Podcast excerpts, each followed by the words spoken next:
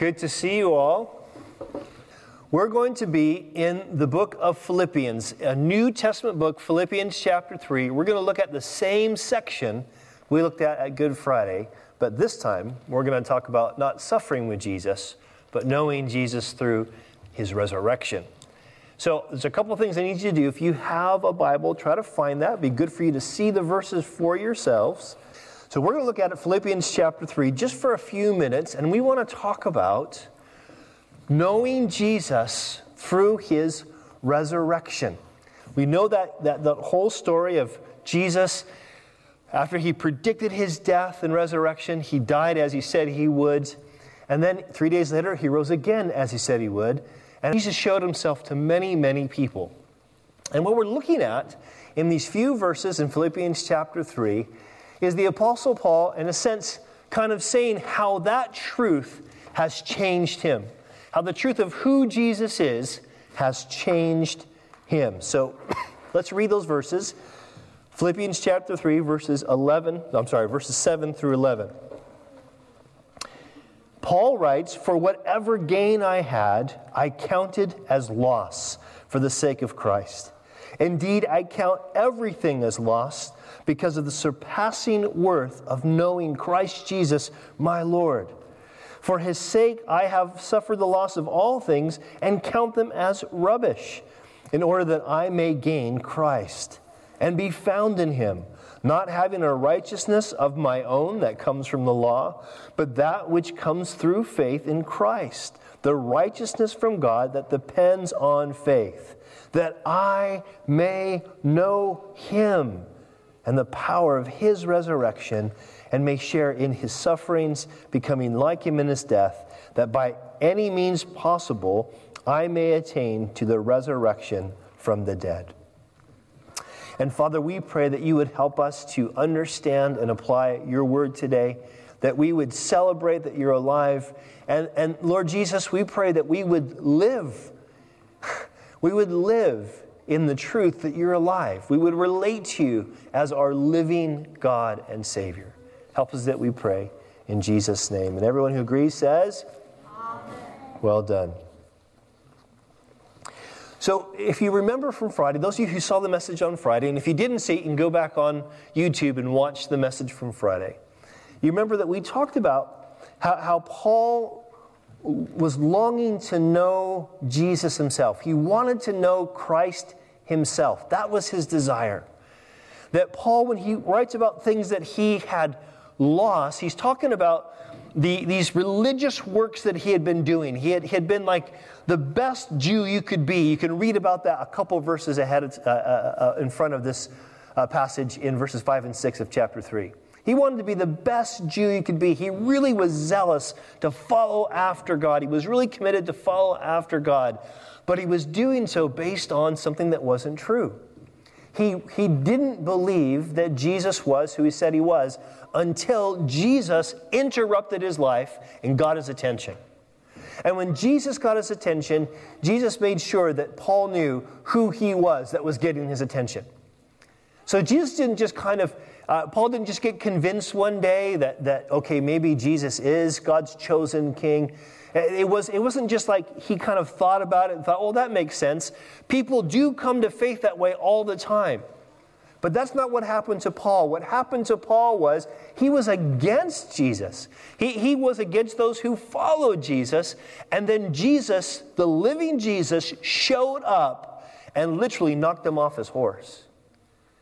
And when he's blinded by this light, he hears this voice saying, Saul, Saul, why are you persecuting me. And Saul's scared, and he says, Well, who are you, Lord? He says, I am Jesus, whom you are persecuting. So Jesus showed himself to Paul. And so Paul didn't want to just know Christianity as an idea or as a group of truths to believe. Paul wanted to know Jesus himself, Christ himself. And so, as we talked about Friday, he was willing to suffer whatever he needed to suffer.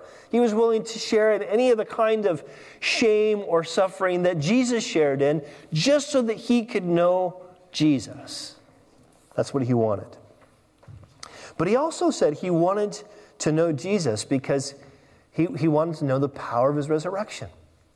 He wanted to know how the fact that Jesus was alive, how God made Jesus alive, how that was meant to impact his life, to actually change his life. And it starts by just this reality of a relationship. In verse 8, we see really clearly that Jesus, or that Paul valued Jesus as his living king. He says, because of the surpassing worth of knowing Jesus Christ, notice he says, my Lord. That's important. He doesn't just say Jesus the Lord. Paul said that lots of times. He wrote that lots of times throughout all the New Testament books that he wrote. But he said, Jesus Christ, my Lord. Paul saw Jesus as his only Savior. In fact, it was the fact that, that when he calls Jesus the Christ, Christ isn't Jesus' last name, in case you didn't know. Christ is his title or his position. Christ means anointed one, or it refers to Jesus being God's chosen king. And so Paul is saying that, that having Jesus as the ruler of his whole life, having Jesus uh, in control of his whole life, that motivates him, as it says in verse 8, to suffer the loss of all things. He would give up anything to make sure that Jesus still was in charge of his life. Think about this for a second. Mom and dads, think about this for a second, okay? We don't like people telling us what to do. Kids, we don't like people telling us what to do either, do we? we the idea of someone ruling over us isn't attractive by itself. And you know why it's not that attractive? Because almost, well, everyone who's ever ruled over us except Jesus hasn't done a perfect job. Sometimes they've done pretty good, sometimes they've done really good, but never perfect. Usually they do not so good. And so the idea of someone being over us is like, ah, oh, I don't want this. I don't know if I trust anybody being over me. But what we see in Jesus is someone who's proven himself to be worthy to be trusted, to rule over us. And Paul says, This is what I want to know. I want to know in my life, in my real day to day experience, what it's like to have Jesus rule over me because he's alive he didn't just kind of leave us with some ideas to follow, He's really alive. Now, this is a lot like other people in the scriptures. Paul's not alone in this. We see in the Old Testament, like David, who was convinced that God was worthy, to rule over his life. He, he, here's what it says Oh God, my God, David writes, Earnestly I seek you, my soul thirsts for you, my flesh faints for you, in a dry and weary land where there is no water. You see, this is what we see with David. David knew that God had complete authority over his life and he could do whatever he wanted with his life, and he still knew this God was good and he wanted to know this God as the ruler over his life. We see the same thing with Thomas. You guys remember Thomas? We, we call him Doubting Thomas. Thomas, who who didn't want to believe that Jesus was alive until Jesus showed up and said, Put your fingers in my side and in my hands. And then he does that, and what happens? When Thomas is finally convinced that Jesus is alive, he says, My Lord and my God. You see, this is really important because one of the things that we, we you need to understand about the res- resurrection, one of the things that's really important for us to understand about what we mean when we say Christianity, Christianity isn't really an it. It's not just a way to think about the world. It's not just a religion. Christianity is a him.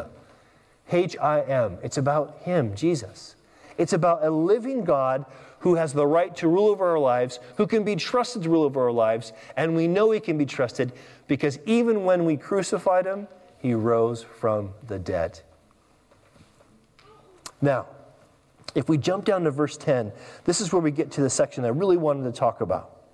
It's where Paul says, that I may know. All these things he's talking about, about wanting to just only be found right with God by what Jesus has done. All these things about, I want to, I'm willing to, to put aside anything, to lose anything, to let Jesus be in control of my life.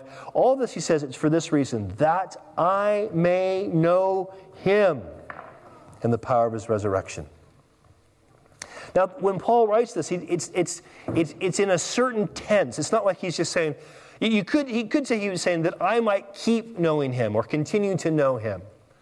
Paul's, in a sense, saying, I, I know this Jesus and I want to keep knowing. I'm, I'm close to this Jesus and I want to get closer to him even still. And I want to do that through the power of the resurrection. resurrection. Why? Because Paul knew, listen, Paul had experienced the power of Jesus' resurrection. How did he experience it? Well, there's three kinds of ways we can describe the power of Jesus' resurrection the power that rose him from the dead, and the power that comes from him who is the resurrected one. First, listen, it's a justifying power. The Bible says in Romans chapter 4 Christ was delivered up for our, tra- our trespasses, that's our sins, and he was raised for our justification. Justification is a big word. Can any of you kids say justification? Justification. Wow, you say it better than I do. Well done. It means this justification means that you've been declared innocent. That God looks at you and He says, I declare, I'm the judge, and I declare you innocent. Which is crazy because we all know we do stuff against God, and He should say, You're guilty. He even wants us to understand that we're guilty. Yet, because Jesus died for our sins and then rose from the dead, God forgives our sins, and because Jesus is alive and will remain alive, alive forever, God can look at us and say, Because of Jesus, I declare you innocent. That's power. That's amazing. We, we think of the power of, of, of a judge or a magistrate. We go to the court because we've done something wrong. I remember the first time I got a speeding ticket in Great Britain. I said first time, yes, there's been many. And I had only had my British license for a matter of months. And so if you get a speeding ticket, whoop, you lose your license. And I needed my license because I needed to drive for work. And I had to go before the magistrates, and I was so nervous. I didn't know what I was supposed to call them. There was your honors. I didn't know what to do. I was just really, ah. And basically, all I could do was say, I am guilty, and I'm begging you to still let me keep your, my license. And they looked at me and they heard my accent and they laughed at me. And, but you know what they did? Because they had the authority to do it, they said, innocent, you keep your license. Now, that was just a little thing. What about with all the bad thoughts we have every day and all the bad things we've done uh, for, for our whole lives and we're even going to keep doing? All those things that mean God should say we're guilty. Instead, what does God choose to do? He chooses to say, You're justified because Jesus is alive. So it's a justifying power. Also, here's another big word it's a transformative power. Transformative. How many of you kids can say transformative? Man, you guys are just like geniuses. That's really good. Transformative is, again, it's just a big word that means it, it changes us, it makes us better. It makes us who we're supposed to be. Listen to this. The Bible says in the book of Romans Christ was shown to be the Son of God when he was raised from the dead by the power of the Holy Spirit. So the Holy Spirit is what brought Jesus from death to life physically. And guess what? It's the Holy Spirit that changes us from the inside out spiritually and physically. Listen to this. 2 Corinthians chapter 3 verse 18 says, "And the Lord who is the Spirit makes us more and more like Jesus as we are changed into his glorious image." Who's doing that work? Jesus is by his Spirit. You know why? He's alive. And the power of his resurrection is a transformative power. Who wants to say the big word again? Transformative. You know, I don't see a single, I don't hear a single adult saying it. Transformative. There you go. Help your kids out a little bit. Come on. It's a great word. Now, it's also, listen, a personal and present power. And, he, and here's what I mean by this. Jesus says in John chapter 11, and Jesus said this, listen, he said this right before he rose someone from, he raised somebody else from the dead, a dead person, Lazarus. Jesus raised from the dead. Right before he raises him from the dead, here's what he says. Jesus says to Lazarus' sister, I am the resurrection and the life. Whoever believes in me, though he die, yet he shall live. That's what he said. But you know what else he says? Jesus also said that one of the last things Jesus said after he was risen from the dead, right before he ascended to heaven to sit next to the Father forever, Here's what he says He says this to disciples I will never leave you nor forsake you. So when we talk about the power of the resurrection, we're talking about a present power, a personal power. We're talking about the person of Jesus who dwells in us by the Holy Spirit, who's always with us. Amen? So sad. Isn't it sad, Kelly? Sad. Amen? Amen? Yes, it's Easter. He's alive. He's with us. He's with us. That's the power of the resurrection. Now, there's something more to this, and I'm going to finish with this last verse in verse 11. What's more to this is the fact that Paul says he, he wants to be uh, he wants to know Christ by the, and the power of his resurrection. Verse 10, he that he may share in his sufferings becoming like him in his death. Then he says, look at verse 11, that by any means possible I may attain the resurrection from the dead. Now, what Paul's talking about there is not Jesus' resurrection from the dead, that's already happened, it's done forever. But one day, every single one of us is going to be resurrected from the dead. We, we, we kind of like to think about dying, do we? It's, this year's been very sad. So many people have died. It's been very sad. We don't like to think about dying because dying is a sad thing. But because Jesus is alive, we can have hope. We can have hope that even when we die, he can resurrect us. And everyone's going to be resurrected. What Paul's talking about here, though, he's looking forward to being resurrected to life, the same life that Jesus has. He's looking forward to that. He's, he's looking forward to his own resurrection. Now, he said, notice, listen, he said, by any means possible. Now, Paul is not saying, I'm going to make it happen. I'm going to raise myself from the dead. Only Jesus could do that. he, he, he's not saying that. This is not about self reliance. This is about him making a real commitment, an earnest commitment. Can you guys say the word earnest? Earnest. earnest. It's someone's name as well, isn't it? Some people are called Ernest. Might be a nice name for some babies in the future. Just saying. Earnest. Earnest means earnest means like you're really you're really serious and you're really committed and you're like I really want to do this. Right? So, like say, say you decide you're thinking I think I want to play football. So you tell your dad, dad or mom I want to play football. And so you say, "Okay, are you sure you really want to play? It's hard to play football. You might get knocked down and you know, it's you're going to have to learn to kick the ball straight. Pastor John still can't pick, kick, kick, the ball straight after all these years, so are you sure you want to do this? And you know, I really want to do it. You would, if you really wanted to do it, you would be earnest. Okay? Paul, when he says by any means possible, by uh, all means possible, he's saying, listen, I am earnest about this. I really want this. I want my resurrection because I'm so sure of Jesus' resurrection. I want this more than anything else. And this is how Paul lived his whole life. Listen to this in 1 Corinthians chapter 9, verses 26 and 27. Paul says, I do not run aimlessly. I don't box as one beating the air. I, but I discipline my body and I keep it under control, lest after preaching to others, I myself should be disqualified. In other words, Paul says, I'm going to live my life with earnest. I'm going to make sure that I'm committed to following Jesus because I want more than anything else that resurrection of life that he has. But also, it's important we know this is not him doubting. Paul's not self doubting, like, gosh, I, I, gee, maybe I'll make it. I wish I'll make it. I, I kind of hope to make it. It's, there's no self doubt when he says this. We know this because earlier he, he knew he was already right with God. This is Paul, listen, having a sober expectation. In other words, Part of being earnest, listen, is you know something's going to be hard, therefore you're prepared to keep going. Because here's what Paul wrote somewhere else in Romans chapter 8. Listen, I'm almost done. You're doing so good. Paul wrote, For his spirit joins with our spirit to affirm that we are God's children.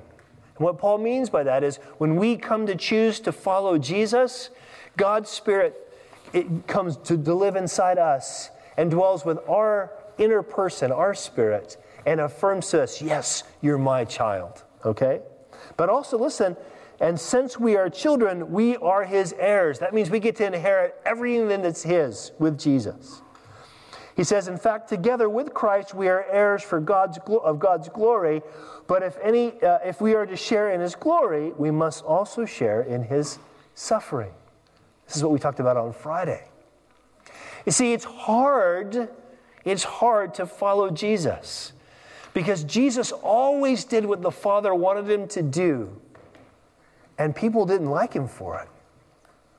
Even though Jesus was so good and so loving, and he helped so many people, and he never lied, and he never hurt anybody, at least not on, at least not uh, in a malicious way, in a bad way, because he was this perfect man, people hated him.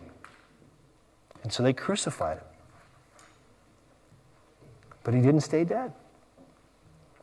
You see, what Paul's saying is look, I know it's going to be hard to follow Jesus. But I so want, and I'm so sure that because Jesus is alive, I'm going to be alive, that I want to go for it. I want to follow after Jesus. I want to walk with God by the same power that rose Jesus from the grave. This is what makes Easter so amazing. We don't serve a God who died. We don't serve a bunch of ancient ideas we serve and follow the living Savior, Jesus Christ. He's alive today as much as he's ever been alive. That's worth our whole lives in return. Amen? Kids, amen? amen? Well done. Well done. Father, we thank you so much uh, for sending Jesus. God, we, we know you're real, uh, just even by your creation. But Lord, we're convinced you're good because of Jesus. We're convinced, Lord, that you are trustworthy. Uh, Lord, that you are holy, that you are powerful, that you are able and willing to do all that you've promised to do. So we pray, Father, that by the power of your Holy Spirit, you would help us to keep following after you. Lord Jesus, we want to know you more. We want to know you more, Lord. No matter what it costs, we want to know you more. And Father, I pray for anyone who's watching today or anyone who's here today that doesn't know you, Lord, would they come to know you? Would you do for them what you did for the Apostle Paul? Would you interrupt them as you interrupt Saul's life and showed them, show them that they need you? Lord, help us to have a great day today celebrating. Thank you for beautiful weather. Yeah, I pray that you would be pleased with the rest of our day, the faith that we show. Pray, Lord, that you would help us to know how much you love us today. Please, Lord, we pray in Jesus' name. And everyone agrees says. Amen. All right. God bless you guys. Thanks so much. Have a great resurrection day.